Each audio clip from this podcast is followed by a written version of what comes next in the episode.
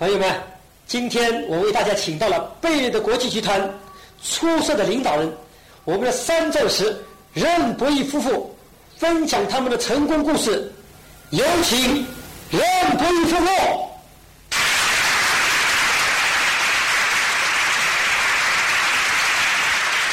我们把这个大会叫做家族周末团聚大会，因为这真实地表达出这事业的意义。将会给你带来什么呢？给你榜样，给你爱，给你支持，给你安定和安全，帮助你成长为一位负责任的、成熟的好人。在事业上，你也需要有榜样，需要爱，需要安定的家庭。知道有经验的人会领路，助你前进。当有人取笑你，当某天晚上有人失约，当你不敢拿起电话时，就是这里让你有信心再接再厉。所以我们把这叫做家族周末团聚大会。希望你们今天坐在这里比较一下。我们当年所经历的，从来没有不需要经过战斗的胜利。我们会分享战利品，也会分享挣扎。只要你有目标，只要你能耐得住挣扎，你就会知道这事业是实在的。我常说，当一个人了解自己，又了解这事业时，他肯定会大干起来。我希望这次离开时，你会了解你自己，也了解这事业。当你明白了这两样，什么事也挡不了你。再没有挣扎，没有高山。这事业正是你一生所追求的，安利从未让我失望过。现在我可以告诉你们事件真相。你看见今天的我们，华衣美食、穿金戴银、飞机房车，你会想他们在容易做的时候加入。当人们说我是从底层做起的，我说你才是从底层做起的。我们只是建地基的。我今晚要告诉你，我们昨日的挣扎，我要让你完全明白，你能做得和我们一样成功。所以我先让焦吉利开始说一点点苦日子，但主要讲讲今日风光。我会再回来，让你知道二十年前我们开始时是怎么一回事。有请焦吉利。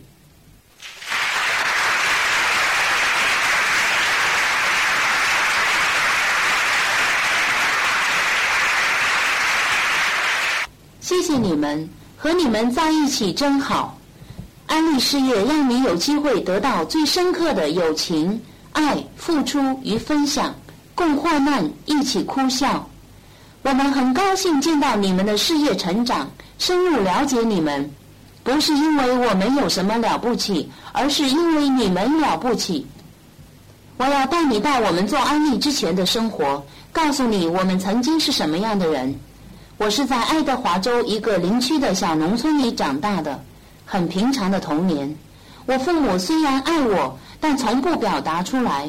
我不记得他对我说过任何亲切的话，或做过任何亲切的表示。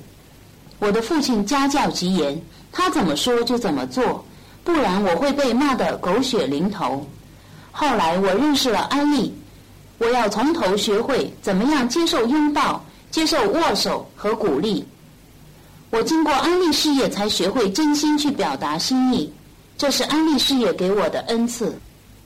我爸爸是个生意人，生意常挂在身上，没有家庭生活。我们从来没有一家人一起度过假。作为生意人，他拥护自由事业，但他从来没有认识到我们今天所认识到的自由企业系统，由真正自由的安利自由事业系统。我读中学时认识 Ron。我们心心相印，我们在一起的时间越多，我父母就越担心。他们认为让这个人不错，只此而已。他是个牧场工人。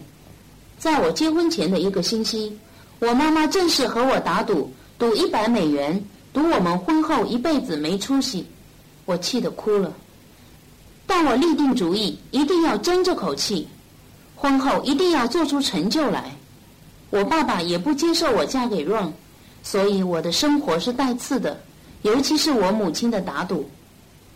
另外一根刺是婚后一个月，Ron 在工作时受了重伤。我们把仅有的物品装进我们的小流动房屋，搬到了 Spokane，让 Ron 去学会计。我们什么都没有，只有彼此，有希望，有梦想。安利事业就是希望与梦想。你现在有或没有都无所谓。旺的世界是工作和凶老板，他总是在找更好的工作和更高的收入。从金融界到政府工作，他搞财务和办公室管理。我的世界是 Run 和我们的两个小男孩，我只想在家里看小孩，对外界毫无兴趣。我觉得在家里很安全，很开心。大概就在那时，我们开始捉襟见肘。我被迫要面对世界，就是去找工作。孩子们一个两岁，一个四岁，但我们想自己带，不想请保姆。我选择了在晚上和周末去做餐厅的服务员，开始了每天十六小时的分居生活。让上八小时的班，有时更长。他需要在下午五点钟一定要准时下班。我会穿好制服在家门口等他去上晚班和周末班。当时我们不了解，所有的挣扎、挑战、负荷都是恩赐，因为我们在接受锻炼来接受这事业。当安利来到我的门前时，我们的生活糟透了，我们的经济到了谷底，而让已经完全预备好来接受安利。他是真的准备好了，我也准备好要人来帮忙了。我急不可待的有人来对我说：“让我们来帮你解决这个问题吧。”当时我会接受任何事情，但是就是安利不要。我们的推荐人来的那天夜里，我一个字也没有听进去。我对安利的印象是，一个穿破洞牛仔衣服的大胖子到我家的门口推销洗衣粉。我知道这就是安利，我早看过了。虽然推荐人向我解释安利并非如此，我可没空听他的。我是个女招待，没空降格去做安利。看计划时，我刚下班，已经是午夜。他们一说安利，我就自管自去睡了，把让与客人扔下。第二天早上我上班时，他们两人还坐在那里，让还在问问题，他仍然很兴奋的在玩一杯肥皂水。我去睡的时候已经一肚子气了，上班时更气。我一边开车一边对自己说：“焦吉利，你不能让让干这个。”虽然我反对，他说不管我支持与否、喜欢与否，他都决定做了。开始六个月，我什么都没干，他一手包办。他说：“您要做的只是一件事情，就是当我在家里展示计划时，就算你要请假，你也要在家。你要穿套裙。”对人要客客气气，敬上咖啡，坐下来听课。但最重要的是，闭嘴。肯定有些女士不认同让这样来吩咐我，我也不愿意这么服帖的。以前我不懂得做淑女，不知道应该退让，但当时我也照做了。坐下来听了几堂课，我开始兴奋了，但我不敢告诉让，因为我怕他叫我辞掉工作，我不敢放弃那微薄的小费。那是我们糊口的收入，我只是坐在一旁，越听越懂，越听越兴奋。头六个月，让做了所有的工作，他一个人填订单、取货、送货、请客人、看孩子。六个月内，他就赚了足够的钱，让我辞掉工作回家，做一个好妻子、好母亲，支持他做安利事业。老实说，我们并不是一下子就成功的。我们认识到，只要我们能够多学习、多成长、多改变，就能成功。成功路上当然有挑战、有负担，这就是生活。他们令我们成熟的更快。成功路上当然要艰辛的工作，我并不认为这叫艰辛，我认为这是时间和努力的问题。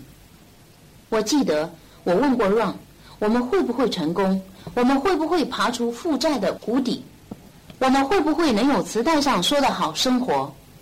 以前的磁带是复制人家的，要竖起耳朵才能听到说什么。但对我们来说都是宝贝，因为这是我们仅有的。我记得有一天晚上深夜下班开车回家，在伸手不见五指的雾里听一盘这样的磁带。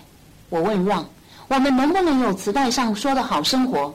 他说：“相信他，焦吉利，相信他，我们一定要相信。”我们为这个事业想了个口号：再熬一熬，坚持下去。当事情不顺利，当结果不理想时，我们就说：再熬一熬，坚持下去。所以大家千万不要轻视了这些书籍、磁带和聚会，这是支持我们共度艰辛、互助振奋、合作学习的粘合剂。当我们做到明珠时，让必须选择工作或安利。我们经过很简短的商讨，就决定了我们应该怎么做。当然是全心投入，全力去做安利事业。只不过两年半，我们就做成了翡翠、钻石和行政钻石，以及我们上双钻石的一部分。今天我所过的是一个很美妙的生活，你们每个人都应该有这样的生活。你一定要知道，这样的报酬是等着你去赚取的，是你应该得到的。请让我与你共享，我不是要向你炫耀。我只想让你明白到，像周基利和 Ron Prior 这样的人，怎么样能够在穷乡僻壤里成长到今天的位置。你应该会看到，要是我们做得到，你想想，你会比我们得到更多更好的物质享受。好的东西能令我们的生活方便舒适。如果你要一栋新房子，一部新车子，无论什么，你都可以有这些东西。我们的十多米长的旅行车。是很舒适的，里面有我们的厨房、卫生间、卧室，随时随地都能用得上。我很喜欢野营，在这个十几公尺的旅游车上野营是很过瘾的。我们可以随便挑选哪一部豪华房车。让刚刚买了一架喷射机，每小时能飞八百公里，高飞到四万五千尺，比一般的民航机快多了。让喜欢极了，他喜欢速度。我们的正副驾驶、机师都是极好的人。在 Spokane，我们有自己的停机坪，机师有他们自己的办公室，我们还有自己的休息室。只有飞机等我们，不用我们等飞机，不用担心丢失行李。我们有一部机动的游船，我还是把它叫做游艇吧。这个艇有四十一尺长，十四尺宽。我们结婚的时候，第一个汽车房也才不过十尺宽呢。这个船比我们第一所房子还要宽四尺。我们有一个船泊，就在那个新建的高尔夫球场旁边。那个极美丽的球场有一个全世界唯一的浮动球坪。我们的艇就泊在那个球场旁边。今年我们又多租了一个船泊，就在这个大船后面。我们摆了一条十九尺的超级滑水艇，两个冲浪艇，一个水上电单车，这就是我们的一些玩具。我们购买了 Spokane 郊外的一个钻石休闲地，有四千多亩。我很幸运有一个全职的家务助理，一个全职的私人秘书，加上我们还有一位很特别的小女孩叫 Tina，为我们的仓库做整理收发，还有一个叫 Linda 的帮她忙。望有一个全职的营业经理帮助他处理大小事情。每个星期，我们都有清洁公司来维修整理我们的游艇和花园。最让我们兴奋的是，我们有能力做很多的慈善事业和捐钱。每年，我们都给六位数字的捐款。我们有能力送两个儿子去上他们要上的大学，大学的教育费是很昂贵的。还有让的妈妈。我们能给他以药的方式来供养他，每年随便他挑一个地方去旅游，我们来付所有的费用。我们照顾他的需要，让他享受生命的最后部分，因为他辛苦了一辈子。我们有一个很舒适的家，刚刚用了两万五千美元来改善花园，又请了一个油漆公司来重新刷房子的外墙。又和一个建筑师商量如何从头来装修房子的内部。就在快要动工时，在 Spokane 有一个家庭展览，我们到了这个展会。每栋房子都非常的漂亮，但没有一家能引起我们的兴趣。但孩子们说还有一家，让我们去看一看。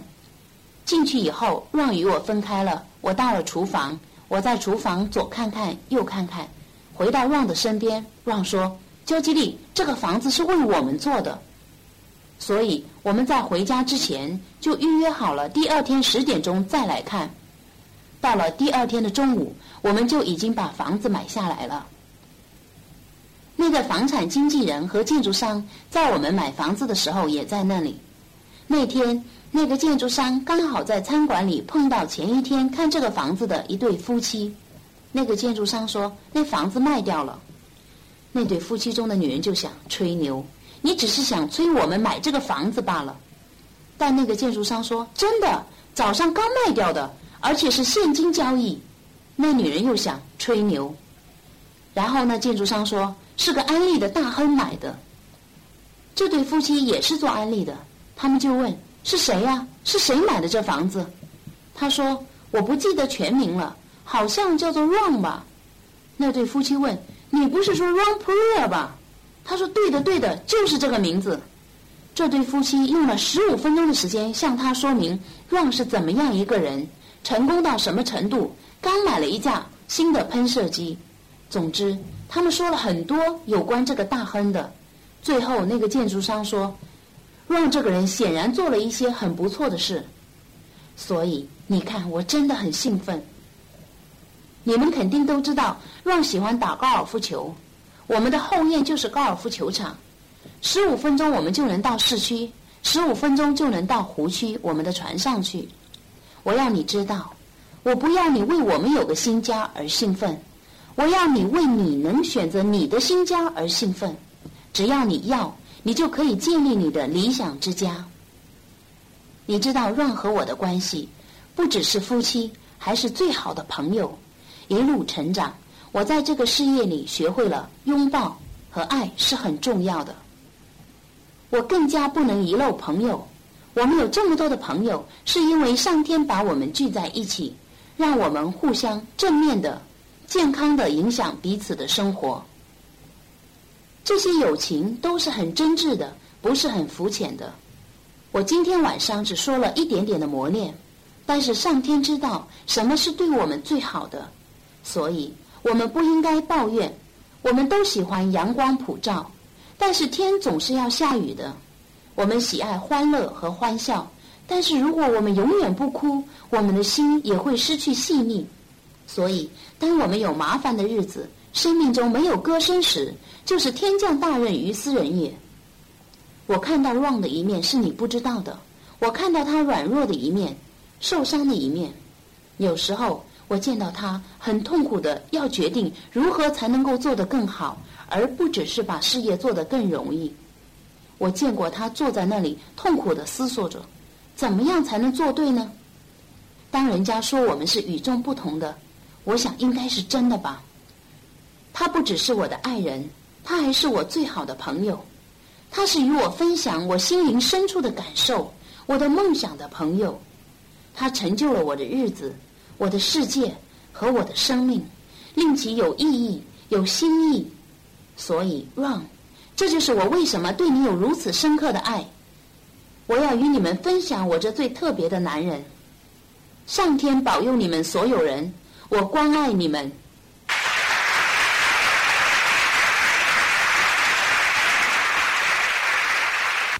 我们十四年没有讲过自己的故事，很多人对我说：“Ron，你不明白，我老婆不支持我做这个事业，或者是让你不明白，我老板说，要是我再做安利就炒我鱿鱼，或者是让你不明白，我没有时间，或者是让你不明白，人家取笑我。我只是想让你们晓得，我明白的很，以我二十年前开始一样，没有分别。事实上，现在没有二十年前那样困难了。”二十年前还没有针对金字塔的法律，有很多不法的企业，今天也有，但当年安利混杂在里面。我常说，人虽然和猴子很像，但这却是两回事。正如当年安利要靠正直来赢得市场地位，安利给混淆到那些不正直的金字塔一类去了，所以那些一般人，包括报纸、传媒、官员，都搞不清楚中间的分别，好坏不分。到了七十年代。政府才接受安利为正直的、合法的、合理的生意途径。你要明白，外面有很多多层垃圾。你知道什么是多层垃圾吗？是那些无心做超过两年生意的人，他们利用一些厂商打着自己的牌子，他们都是很夸张的。不像安利从地下室做起，他们极炫耀的请一些过气明星、球星，花几万元来说他们如何的好，因为这样能打动人心。他们也知道，要过两年，政府工商部检查处才会抓到他们，抓到了也只不过取消他们的注册。他们本来就预备好了，因为他们没有投资，他们就停了牌，等两年又来了。他们明白人心的一大弱点，大家都在找成功的直升机，想不劳而获。其实这不影响安利事业。我从来没让他们抢走我一个好的营业代表，很多坏的都走了，要谢谢他们。我们第一次看到这个计划是一九七一年的十月，我出身很穷，父母很好又爱我，所以我不知道我很穷。我父亲是个牧场工人，所以我就步了他的后尘。学校出来找不到工作，就参军了，当了三年兵。命运本来到此为止，但上天有更好的计划。如果不是因为困境，我大概还会在那里。大部分人都把困境作为不成功的借口，但当我回顾我的一生，后见之明，困境就是我成长的原因。因为当一扇门关了，总有一扇门打开，这就是生命，不是玫瑰园。当你有困境时，你应该很兴奋。我好久都找不到工作。在父亲指教下，我找到了一家牧场上班，并说服了焦吉丽嫁给我。我们结了婚，度了一个周末蜜月，星期一就开工了。他当时在做牙医助理。我们有一部旧车，但是非常快乐。你看，钱不一定能让你快乐。很多人想，钱能让我快乐，或者是领个奖章、得个头衔能让我快乐。其实，让你快乐的是生活有目标、有梦想。这些能让你快乐，让你年轻，而安利在层层的掩盖下，他们看到了也不知道，这就是他们一生所追求的。我有过穷开心、富开心，所以我知道快乐与穷富是没有关系的。快乐是你知道你要向哪里去，有理想，你的家庭要有目标。我的意思是，你要和你太太坐下来，为你们的孩子、配偶和自己写下你们对家庭的目标。一年后。你们要成为怎么样的人？五年以后呢？十年后呢？你的事业要一个目标，安利也好，什么也好，也许安利永远是你的副业，那也很好。我认为全世界男人都应该为自己的孩子和爱人成为一名红宝石。要是发生什么事，他们也能好好的活下去。但如果你要成为钻石，你想把安利当成你的事业，毫无疑问，你要更投入，你要加深你的投入。我以后再说。但这是每个人都做得到的。我当时不曾选择，只是把安利当做一个嗜好来做，只是因为困境才改变了一切。在我们蜜月之后不到一两个月，我从一个货运台上摔倒了。那个时候我已经升级做搬运工了。如果你试过整天把木材搬到四十度高温的货车里，论件计酬，你就知道这是牧场里最艰苦的岗位之一了，也是牧场里最高薪的工作。我在搬运台上摔了，背颈都撞到铁轨上，把我废了。我当时手就抬不起来了，医生就说你需要另找一份工作。我们决定我重回学校读商科，焦距力去工作。我毕业后第一个工作是到那种金融机构去当内部对账员。